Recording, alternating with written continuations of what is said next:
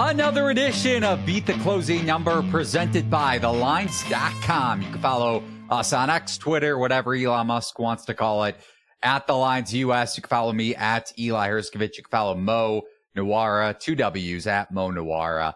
And we are breaking down NFL Week 13 odds. If you missed our bets in Week 12 or throughout the season, first time checking out, beat the closing number. We're 29 and 14 with spreads and totals this season. If you miss any of our bets in real time, be sure to check out our Discord channel. The link is over at thelines.com in the top right hand corner. With that said, Mo, first show since Thanksgiving. So what wound up being your favorite food?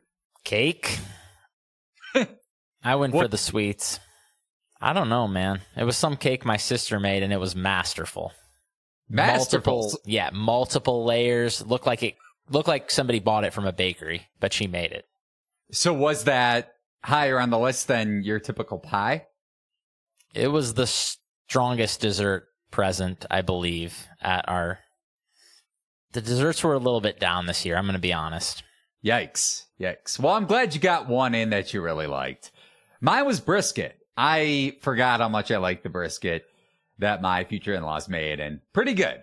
Actually, higher than turkey for me, which I was surprised about, but then I forgot that I said the same thing last year. So, oh well. But as we break down our bets or just some line movement, significant line movement that we're seeing with Thursday night football and the like in week 13, if you're planning on betting NFL week 13 action, first time users with BetMGM Sportsbook can use promo code the lines one word to get up to $1,500 back in bonus bets. If your first bet loses, that's the lines one word.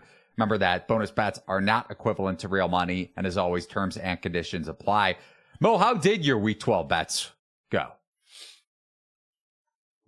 They were okay. I made a little bit, uh, mostly because of Thanksgiving. I think small loss on uh, Sunday, but Thanksgiving was good. Uh, I had a bunch on Packers. Yeah, I did well on Thanksgiving too. I didn't bet the Packers, but we gave that out on the show. I was just a little bit concerned about injuries and they got variance with turnovers, but still Jordan Love was able to dissect that line secondary. I ended up playing the 49ers and that was a sweat free game. I didn't realize how hard it would be to watch NFL football. That's redundant, but watch Thanksgiving games with a family that didn't really watch the NFL. I still thought I'd be able to find a way to get the game on TV while we were chilling on the couch, or at least a few of us were chilling, but I got some sass for trying to put on the NFL, man. What gives on Thanksgiving? What's the alternative? No TV and just talking.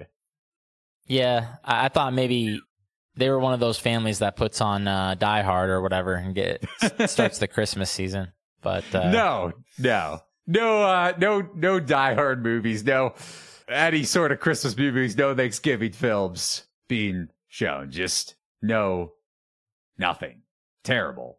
It was a rough Thanksgiving night for me trying to finagle putting the game out on my phone even, which was tough, but wasn't a lot to watch outside of the Packers. Yeah, that's true. Commanders got blitzed in the second half by Dallas. We'll talk about the Cowboys Seahawks Thursday night football game here in a second. And then 49ers dominating Seattle and probably should have won the game by more as the Seahawks alone touchdown came on a pick six to begin the third quarter. But if you want to give the video a thumbs up because you like football and you watched the NFL on Thanksgiving, you didn't have to deal with any sort of mean comments from your future family or your family at the moment, you can give the video a thumbs up and ring the bell to get notifications whenever we release NFL betting videos like this one, beat the closing number, or NBA, college football. Brett Gibbons and Kelly Ford will have you covered during the college football playoff, along with all the bowl games and college basketball as well. New episode of Outside Shots coming up later in the week. So, Mo, first up, we have Thursday Night Football with the Seahawks and Cowboys. This line is up from Dallas minus six and a half. It opened under the key number of seven, juiced albeit, but still. And now it's up to minus nine, minus 110 at some shops with a total of 46 and a half. Any initial thoughts for this game? I thought the look ahead was a little too short. I think we started with a six and a half. I was a little higher on Dallas than that, which surprised me. Um, but I kind of think it's maybe gone a little too far now. But then I just look at the way the Seahawks play. I, I don't know. They just they run the ball so much, and they're just like they're such a low ceiling team. I mean, they just can't stop good offenses and they can't really move the ball on good defenses either. So it's really tough when they step up in class. And you just have Geno Smith, who I've said it all year. If you get in his face, he can really crumble both with his decision making and with some of his errant throws. And you see that with his PFF grade. Losing 30 points of PFF grade under pressure, that is a ton. And a Dallas team that you know, does bring the heat about as good as anybody. And, just, it just looks like maybe a mismatch up front on both sides of the ball, to be honest. Yeah, Dallas, man, Jason Peters is out there playing tackle for the Seahawks. That's just a rough situation, man. I mean, this guy should be on his couch getting ready to collect his pension checks, whatever they send you. But AARP in the near future. Yeah, I, I mean, he's just being beaten like a drum. The Seahawks line is just a disaster. I don't know, man. If they can't protect Geno, it could get out of hand. We see what keeps happening when this team faces quality teams like the Niners. Hasn't been good in the last couple seasons. I, I think I'm pretty much out on the Seahawks, to be honest, but um, I don't know, man. Nine, nine and a half does seem a little bit too high. It may be a little bit inflated, but I'm with you. There's no shot. Maybe if it, I, I don't even know if I could touch it if it gets over 10, to be honest. To the point that you brought up, Geno Smith under pressure, A, and the Seahawks have such a poor third down conversion rate. I believe the lowest in the NFL. So Dallas and their ability to get after the quarterback likely going to put you in a lot of third and longs. They've been dominating bad teams, as you touched on. The Seahawks six and five, but a negative 20 point differential. So probably have gotten the benefit of positive variance, and we've touched on that throughout the season. Their offense outperforming expectations along with their defense, especially when they go up against upper echelon offenses. Even Washington, Sam Howell was able to carve them up to an extent. Kenneth Walker, unlikely to play. That's what it seems like after missing practice or what would have been practice on Monday, the Seahawks number one running back. And Zach Charbonnet, even though he's semi talented, I guess, depending on what kind of level or what kind of grade you gave him coming out of the draft, he's forced the third fewest tackles per touch among qualified running backs, only ahead of Austin Ekeler, believe it or not, and Kareem Hunt. For Seattle to hang around in this game, you got to shorten the clock and you got to keep Dallas off the field. If Charbonnet can't do that, probably not going to happen and you're not going to be able to get out of third and long situations either. And by the way, Dak Prescott tied with Lamar Jackson at FanDuel at least for the third shortest NFL MVP odds. Remember, he was 40 to 1 a few weeks ago. Dallas has the Seahawks, the Eagles, and the Bills in their next three games. If Dallas wins those three, all three, Prescott's probably the favorite to win MVP. Any quick takes on that? I, I did think that his MVP odds were a little bit too long a few weeks ago when they were hanging around 25, 30 to 1, just with Dallas's upcoming schedule. But I, I don't know if the voters are going to want to give Dak a whole lot of credit. But at the same time, I mean, this MVP race has pretty much been. It, it's pretty much just been as unexciting as it gets, to be honest. I, I mean, nobody's separating themselves. Nobody's putting up the type of tape and play that would put their stamp on the race. Honestly, other than maybe Josh Allen, who was about as good as a quarterback can be the other day against Philly. But when your team is six and six, I mean, you're just not going to get any traction in, in, any kind of awards markets. Maybe rightfully so. I, I don't know if how much of it, you know, can be put on Josh Allen, but yeah, this this is a little bit reminding me of of last year's race actually, where I mean, Patrick Mahomes won, but I don't even think it was like one of the best seasons he's ever had or anything like that. But other players just weren't playing well enough to to make a case that they would be better than the best quarterback on the best, you know, playing for the best team. So that's what it's looking like with Philly right now with Jalen Hurts, which maybe is going to end up with him winning in the same way Patrick Mahomes did. Although I, I use the words best much more loosely in this case. I don't think the Eagles are maybe even a top three team, to be honest. I don't think they deserve to win their last two games. So, uh, but at the end of the day, when your team wins this many games, you know, the voters are just going to give you a lot of credit, especially if you're playing well, which, you know, he's playing well overall, especially by the standards of offense in 2023. But I think there's plenty of better quarterbacks out there, like Josh Allen, like Patrick Mahomes. But when your team's 10 and 1, I think it just gives you such a head start. And to your point about Jalen Hurts and the Eagles and just what the market thinks of them, we'll break down Eagles 49ers more on Thursday. I know you have a good number on the look ahead, which definitely want you to share that in a second. But the Eagles, as you alluded to, underdogs against San Francisco. And since 2004, teams that are 10 and 1 or better as home dogs have gone one and two straight up, one and two against the number. Small sample size, but that shows you that the market typically, or in a very small vacuum, isn't that off. And I know when maybe the novice bettor looks at that line and says, how is Philly a two and a half point dog to San Francisco with only one loss? Well, how they played over the last couple games. Probably should have lost to Buffalo, as you mentioned. And Jalen Hurts, heck of a comeback. Philly has been phenomenal in a negative game script, which was a question mark for them. I remember we talked about that a ton last year on Beat the Closing Number. But you look at the three previous games with one loss teams as a home dog. It was Kansas City against the Chargers, and it was a backup in week 17 in 2020 starting for the Chiefs, week 17 in 2011. So those were the final games of those respective seasons.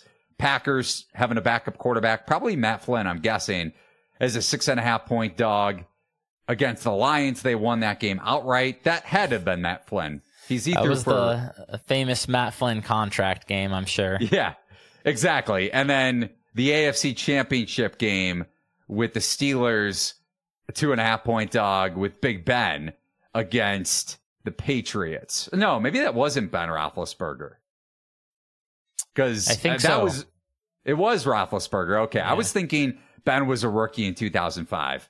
I may be off on that one, but the Patriots winning that game by double digits. So, besides the Packers, believe it or not, very, very, very, very, very small sample size, but home dogs one and two when those teams have just had one loss.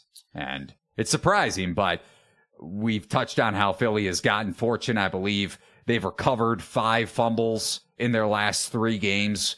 Maybe you expect a team to recover half of those fumbles, especially when I believe over half of them came on their end and they got fortunate that the ball bounced their way.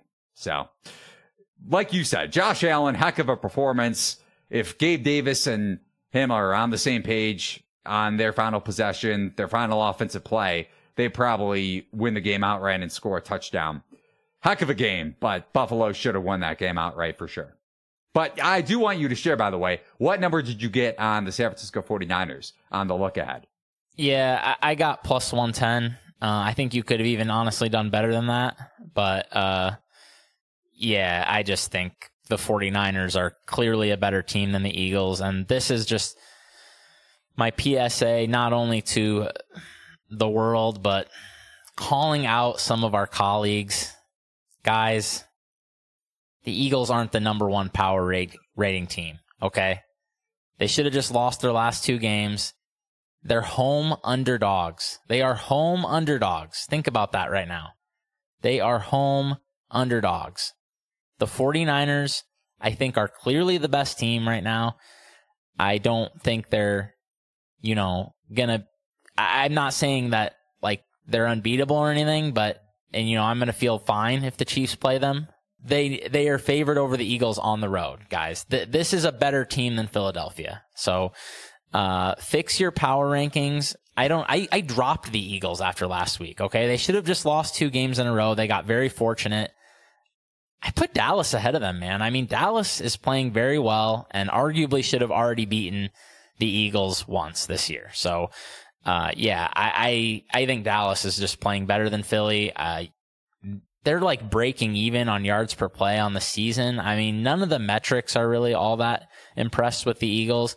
I, I think some things are maybe missing.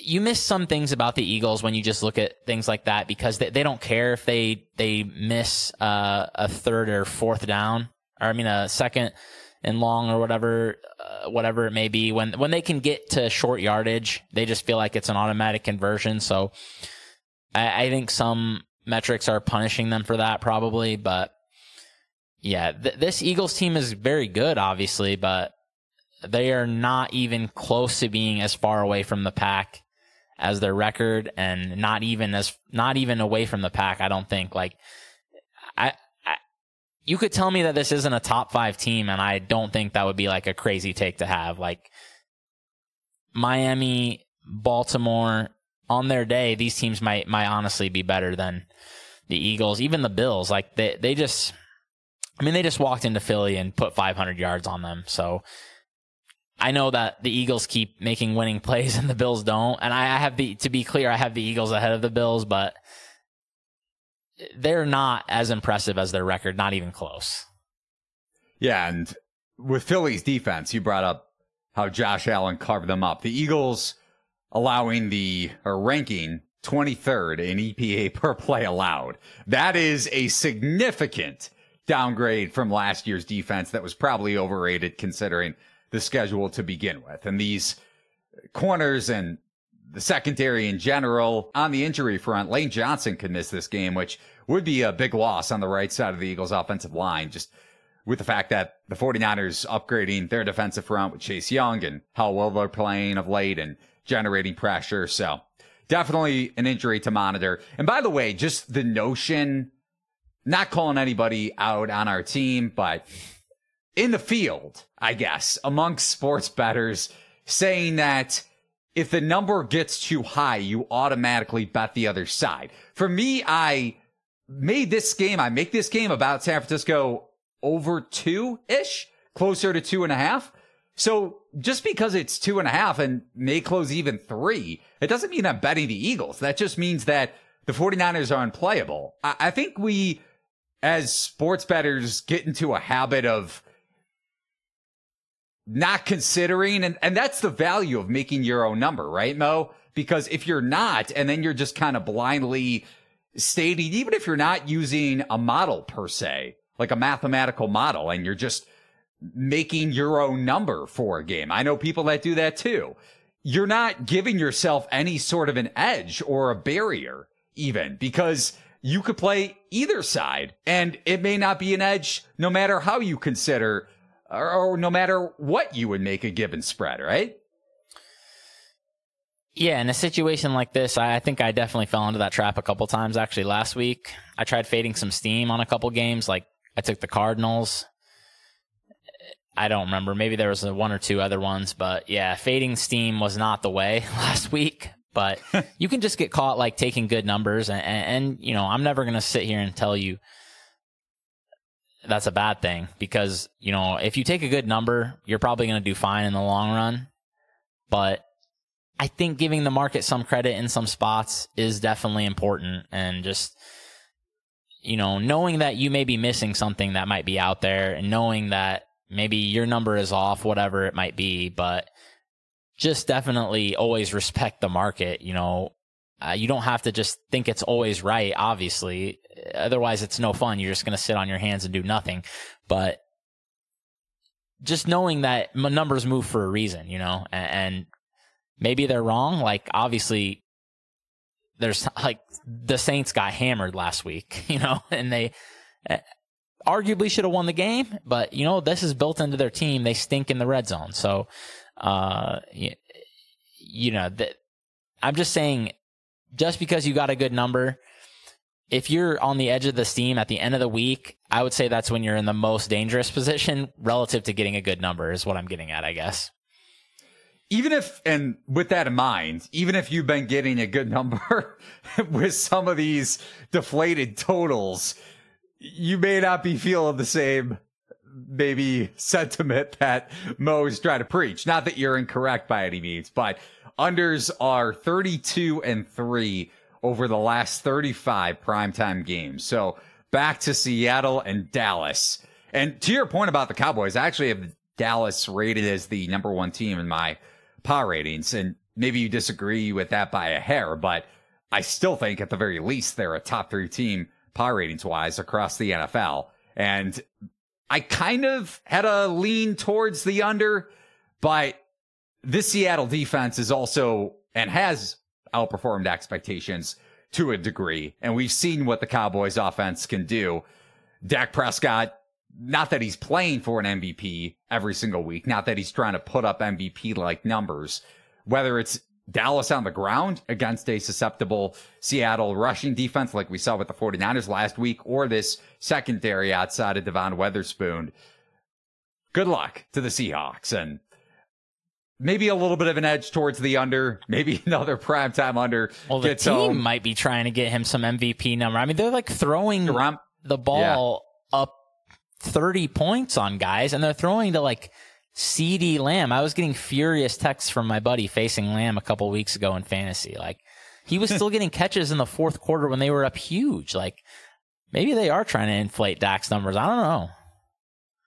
Yeah, and I wouldn't be surprised if this is this could also be a Tony Pollard game potentially. I believe he finally scored over the last couple weeks in both of their previous two games after not finding the end zone since week one before that. But we digress about primetime games. I probably wouldn't guess that this game is going to be any more entertaining than the Bears Vikings, even though that was a miserable watch on Monday night. I cashed with Bears first half, put that one in the Discord channel, but not a fun game. I doubt this game is within a possession unless Dallas, the only way that the Cowboys don't cover. And I'm not saying that I'm not trying to use the word lock or anything like that, but I make this game closer to 10. So I'm not betting the point spread. I have a slight, slight, slight lean towards Dallas. Nothing significant or at least enough of an edge to bet it. Maybe Dallas looks ahead to the Eagles game the following week. By the way, the look ahead for that game is Dallas minus one. I think that's the last number I saw. I don't typically bet look aheads, but I think Dallas wins that game outright. So maybe the Cowboys kind of gear their attention to the Eagles rather than full focus on Seattle. But unless Seattle's able to run the ball efficiently and stay out of third and longs, I don't think Seattle's able to keep pace with this Cowboys offense regardless. So that's our take on Thursday night football. A little bit Eagles, uh, in terms of their ensuing matchup with the 49ers and just collectively their 10 and 1 record and how we gauge Philly from a market rating standpoint. A little bit of that mixed in as well. On to Arizona and Pittsburgh. The Steelers up from three and a half point favorites on the look ahead to five and a half total between 40 and a half and 41. What say you on this game, Mo? I like the Cardinals. Um, I unfortunately bet the Cardinals at a good number last week. Once it was like getting up to three, whatever it was, maybe two and a half, even money or something. I can't even remember what I grabbed, but um, this one, the look ahead line was three, which I thought was fair. Um, and now you have the Steelers up to minus five and a half. I, especially with the way they're going to play offense, it just seems pretty high to me. I, I know they're going to come out and try to pound the rock, um, and it's probably going to work. Their run blocking has been very good uh, the last few weeks, and the Cardinals pretty much stink at stopping the run. So I'm guessing they're going to get some traction. But at the same time, you know, that's going to shorten the game. It's not easy to win by margin when you're just sitting there running the ball. And I don't know if this Steelers secondary can really cover that well. I mean, the last few times I've watched them, they just have not been very impressive. Just basically got diced up by Jordan Love for a lot of that game. Um, a lot of open throwing lanes when they're just they're just playing a very predictable zone coverage. Uh, and, and the one thing they do very well on defense is get after the quarterback. We know that, but you know, you do have a bit of an escape artist in Kyler Murray who can escape pressure at times. And what the Steelers just did, I know they just had their best game of the season on offense, but they were facing the Bengals, and this Bengals defense has been so bad this year. They might have a worse defense than the Cardinals. I mean, I think that maybe it's a good time to sell Pittsburgh coming off an actual decent offensive performance. It's curious because you have a situation where they just got rid of their offensive coordinator.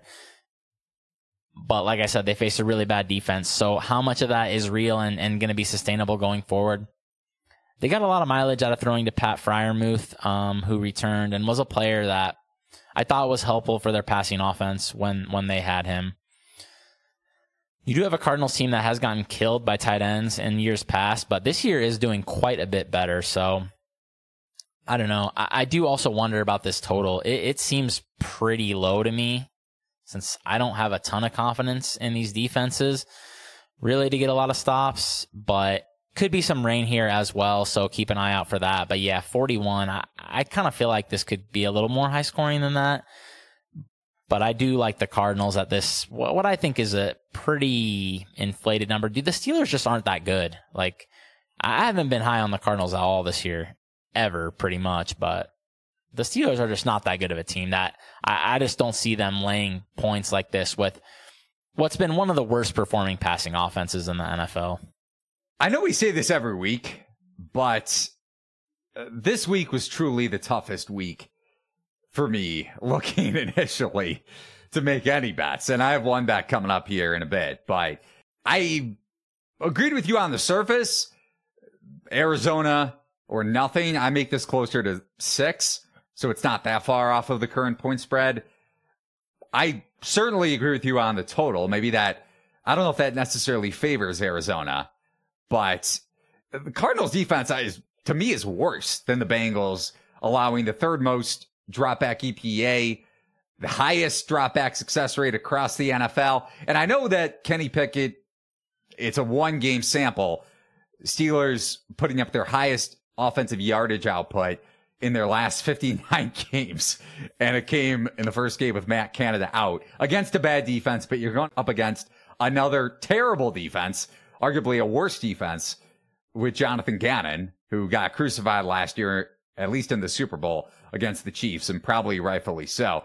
And listen, Kenny Pickett able to use the field much more than he was. At least that seems like it's a Matt Canada thing, not a Kenny Pickett thing, especially with Freiermuth over the middle, as you touched on. And Arizona, or actually Pickett last week, looking at week 12 quarterbacks, qualified quarterbacks, fifth best EPA per dropback plus completion percentage over expected. So yes, the Steelers have outperformed expectations by a wide margin. A negative point differential with a 7-4 record is absurd, but I don't think this is the game to fade them. I don't blame you for doing so, but I don't know if I can get behind it as I think this may be another decent spot here for the Steelers offense.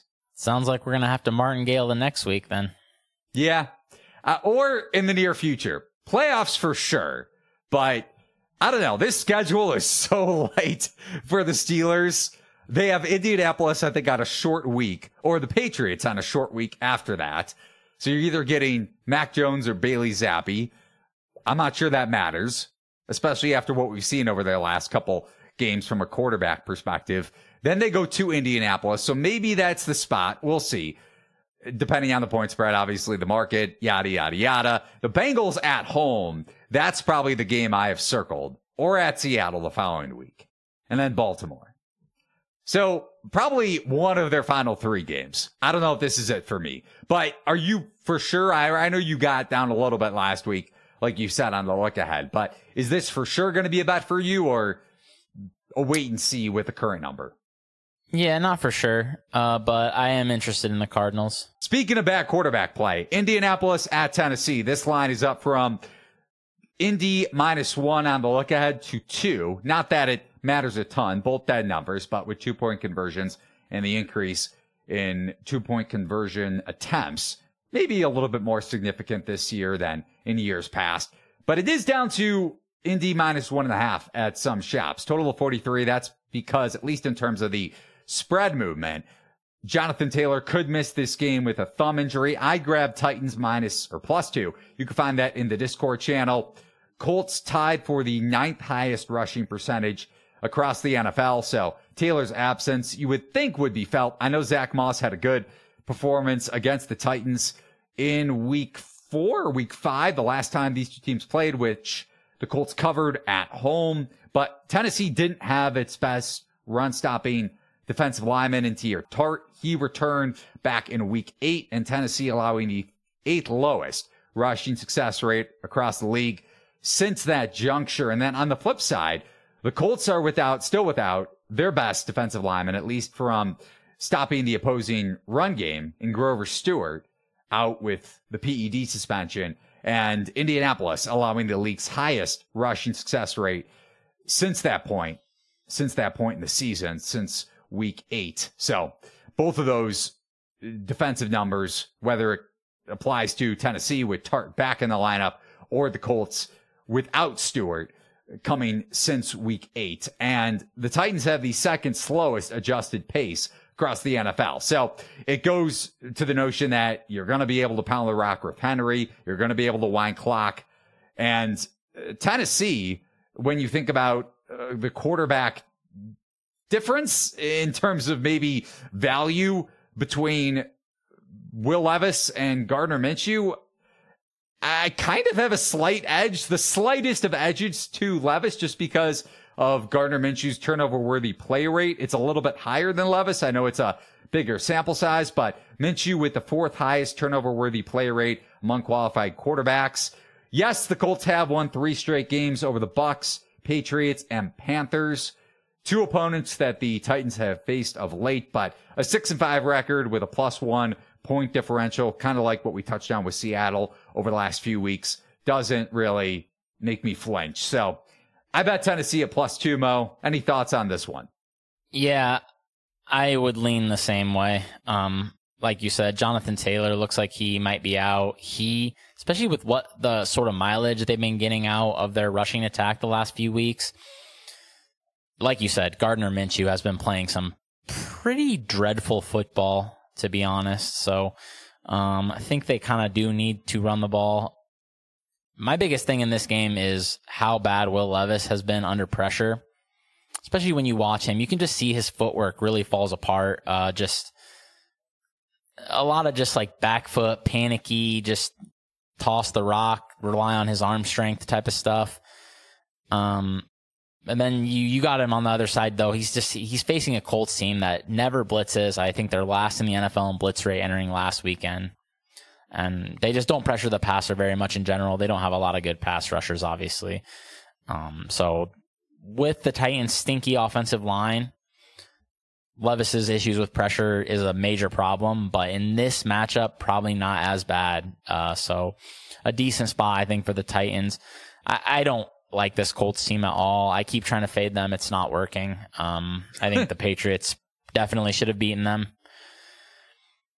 They're just, to me, they don't have a good team. They're getting by on coaching. I mean, hats off to Steichen. He's doing amazing work. And they're basically getting by on coaching and, and the opposition just basically handing them wins.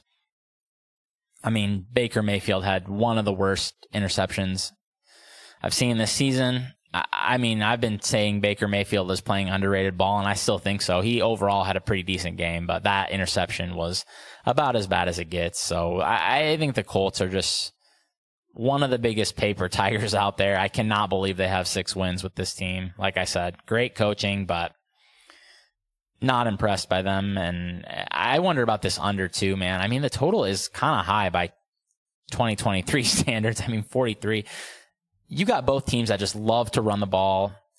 I'm not too sure how much success they're going to have. I mean, Derrick Henry, yeah, he's still a solid back, but he's not ripping off 70 yard touchdowns like he used to. And then obviously, like we said, no Jonathan Taylor. Two unreliable passers with really not great collections of weapons. I mean, I know Pittman and Josh Downs are fine, but it's like outside of that, there's nothing else there. I also think like these Titans home road splits are pretty crazy because they've won all four games at home. I think they're probably legitimate when you have a young, bad quarterback who's pretty clueless out there and just trying to learn the ropes, basically, of, um, you know, professional football. These are the players who most benefit from playing at home. So I like, uh, I like betting the Titans at home a lot more than on the road, I think. I wasn't really too sure why they were only minus three and a half last week. Kind of kicking myself for not firing that since I'm I thought you. that should have been quite a bit higher, maybe like more like minus five. but it just sucks laying three and a half when the team's offense is so bad. It's it's just really tough to to pull the trigger on. But yeah, I would definitely lean Titans. Definitely think if you have a good out for teasers, it's a good teaser leg. So uh might fire the under in this one as well. And you look at the last time these two teams played in week five, Colts outgaining Tennessee by a yard per play. Anthony Richardson knocked out of that game in the first half and Minshew came in, remember. Titans down one in the turnover department. Both teams really struggled in the red zone, but that's kind of on par with the rest of the NFL. Hello, LA Chargers, but they kind of got jobbed by the refs. Man, just on that note, officiating continues to baffle me across the NFL. Rob Pizzola, pro bettor, I know decently well. He has a not famous quote, but uh thing he likes to tweet or I don't know what the verb of X is these days, but he says, regardless on, on the well-known social media platform, we actually wager real money or real dollars on this league. It's more so truthful than ever this season. I can't believe the officiating we're seeing, whether it was the personal foul that probably should have been called on the Chargers' first possession against the Ravens. No, that's not me saying that because I bet LA on the money line. Yeah. Eh, two That's also- incredibly obvious 15 yard flags missed in like the first 10 minutes. I mean, Yeah. And then last night, I mean, maybe we missed it. I think it was Brisker that took off his helmet because it was notched loose, but, and then maybe he was kind of bitching to the refs after that, and that wasn't shown on screen. Easily could have been the case, but Fields got popped in the helmet, no personal foul. Man, Justin Fields continues to look like one of the worst quarterbacks when it comes to reading a defense. Officiating in the NFL, good luck batting the NFL, even if you have the right side, because these officials could easily take money right out of your pocket, right? Yeah, Houston versus Jacksonville, one of the most infuriating watches of the year for me. I, I had Houston. Oh my God, man. I mean, it was just like, uh, they're just running in step with the receivers and, and just flags flying. I mean, these guys just wanted to be the star of the show, I guess. I don't know what, if the league called out to the refs begging for offense or what's going on there, but that was an embarrassing performance by Clay Martin and his crew. As I like to say, it is Roger Goodell's world. We're unfortunately, I actually didn't say unfortunately before, but now we will. We're unfortunately just living in it. But final game we're going to discuss, Mo, Sunday night football didn't look like an appealing game, at least a few weeks ago, but Green Bay has gotten back into the thick of it in a wide open NFC wildcard race. Kansas City, a six and a half point road favorite, down from seven on Sunday night when this line initially opened up. Total of 42.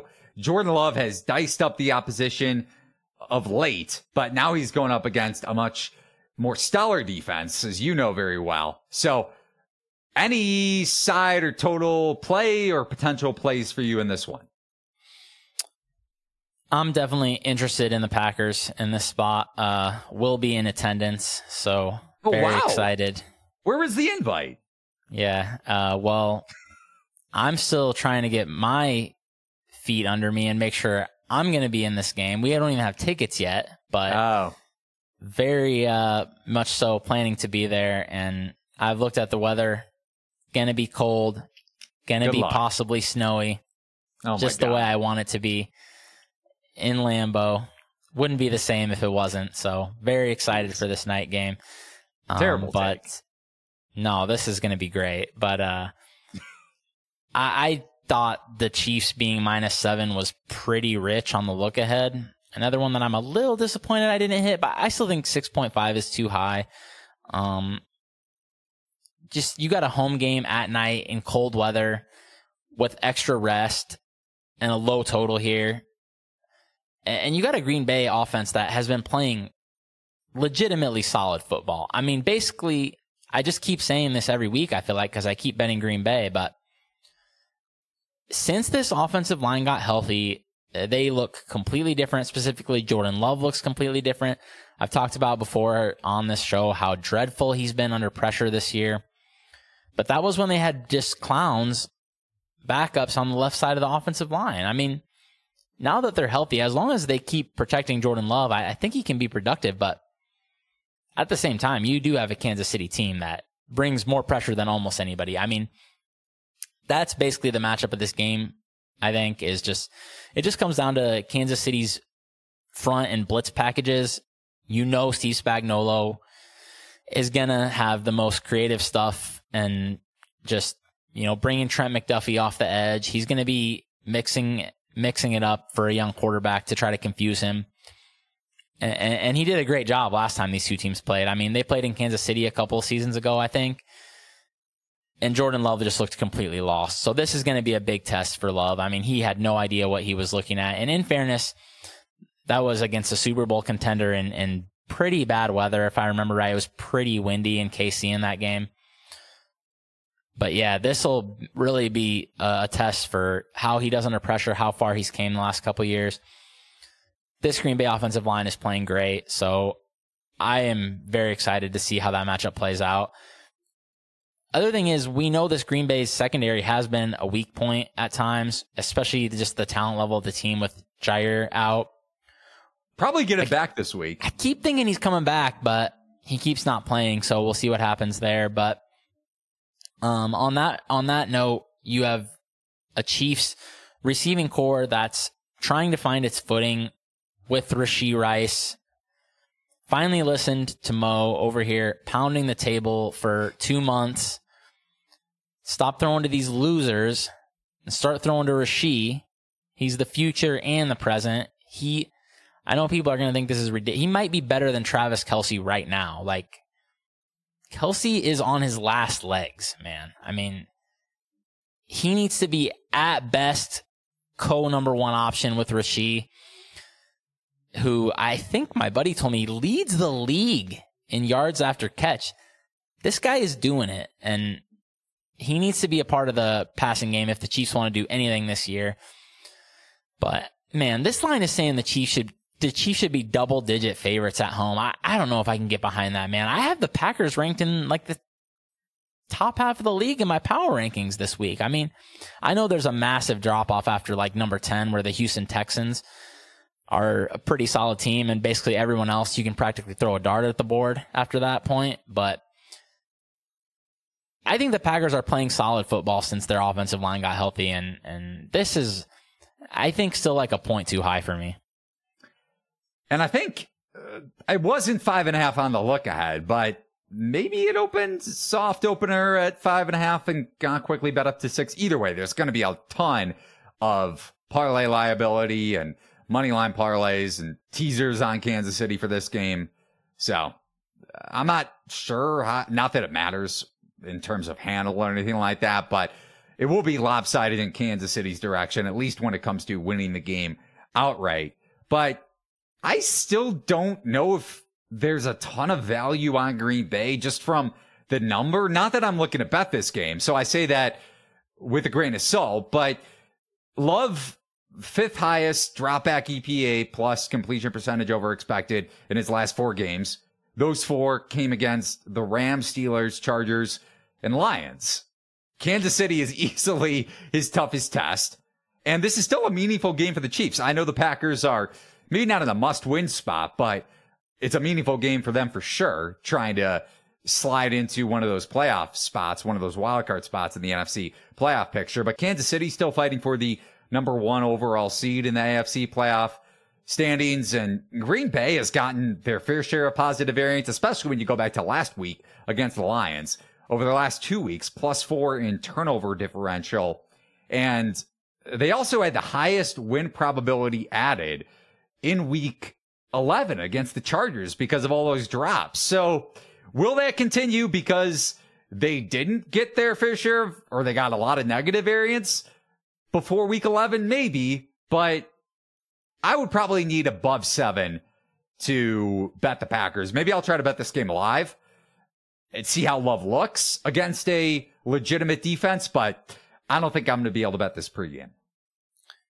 Yeah, this is probably a good game to bet live. I mean, just see how the Packers are handling the early blitz packages that Spags throws at them. I mean, that's, I really think that's what this game is going to come down to because Jordan Love is playing very well when he is protected, which, you know, you could say that about a lot of quarterbacks for sure, but he has top tier or maybe second tier arm talent. Like, not too many guys have a better arm than Jordan Love. So, where other quarterbacks might, if they get a pocket, have some trouble fitting the ball into certain windows or not be able to get the ball downfield, like he can definitely do that. So he's doing more damage than others, I think, when he has the pockets. And I just think, uh, he's, he's really showing why some people, and, and I know there was like a lot of people who panned that pick, rightfully so, with where the Packers were at in the competitive cycle but he is showing why some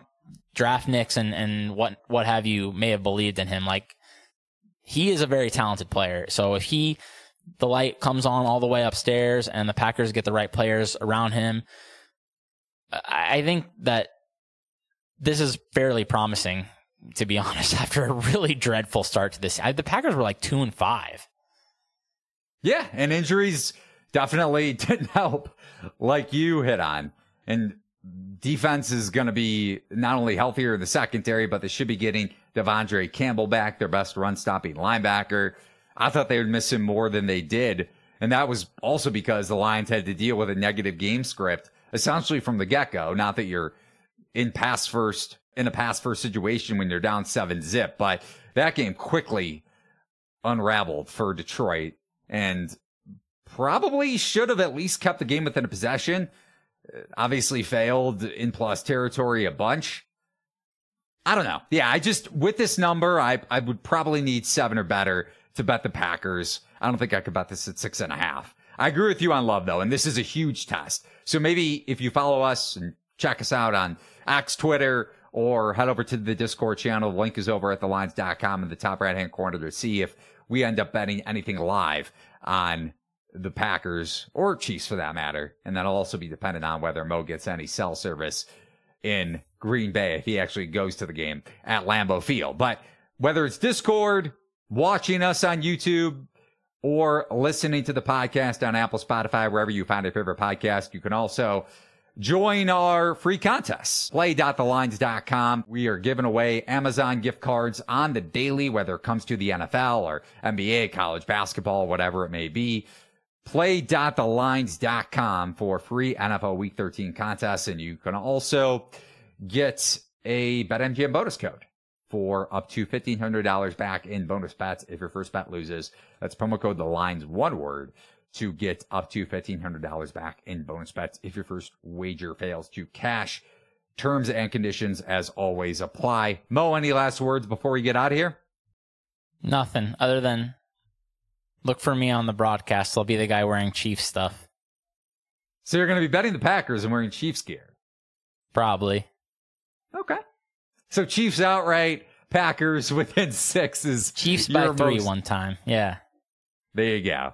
Just rooting for Jordan Love to have a good performance and Kansas City getting by by the skin of its teeth. Well, I hope that doesn't happen because I have Ravens future. So even though Baltimore definitely looked vulnerable against the Chargers and definitely should have won that game by more than a possession, considering all the positive variance they got with turnovers, I'm not as high in the Ravens after that game, but they are getting a bye. So hopefully they get healthier it's... and hopefully the Ravens get the one seed. Yeah, I'm not. I wouldn't be too excited about your Ravens, but I know it's good by the numbers, but eh, and they were very good, but just the offense looks po- really good injuries piling up at late in the season, and it's guys who are important and not coming back unless they get very far in the playoffs, like Mark Andrews. I don't know. I, I wouldn't feel too great about the Ravens. I, I feel like the Chiefs should definitely get the one seed. I'd be surprised if they're not, but even if they don't, I'm not too worried about it. I mean, last thing I'm worried about is Patrick Mahomes being on the road. So, okay, all right. We know who's going to be betting Mahomes as a dog if Kansas City is an underdog to the Baltimore Ravens, and we'll see if that winds up being the AFC Championship game. Maybe Mo and I will have a friendly wager on it. Hopefully, you cash your wagers in Week 13. We'll be back with our best bets on the Thursday edition of Beat the Closing Number. Until then. Thanks for watching and listening. For Mo, I'm Eli Hershkovich. Follow us on X, Twitter at MoNuwwarah and at Eli Hershkovich. Follow the lines on Twitter at the lines US. Thanks for watching and listening. So long, everybody.